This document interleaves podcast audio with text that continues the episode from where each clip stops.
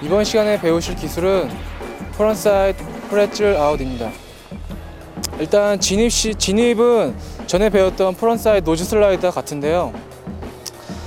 어, frontside nose slide가 deck이랑 레일의 각도가 뭐 한 80도에서 90도 정도 됐었다면 pretzel은 역방향으로 나가야 하기 때문에 그거보다 각도를 좀 줄여서 한 50도, 60도 정도 요 정도의 각도로 frontside를 걸고 이 상체는 더 많이 깊숙하게 열어줍니다.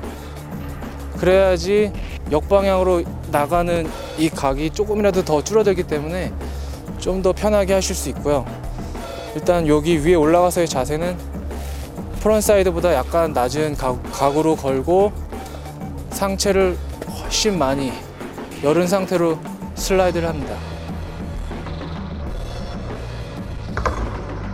지금 요 자세로 slide를 했는데요. 일단 여기 마지막 레일 남은 1m 구간부터는 landing을 준비해야 되는데요. 여기서부터는 다시 up을 하는데 다리가 펴지면 이 상체가 더 많이 돌아갈 수 있거든요. 그렇기 때문에 업을 하면서 상체를 한 번 더 쳐줍니다. 그러면서 자신감 있게 이 뒷발을 침과 동시에 앞으로 보내줍니다. 트위스트가 다시 풀리는 거죠. 그렇게 프레첼 아웃을 합니다.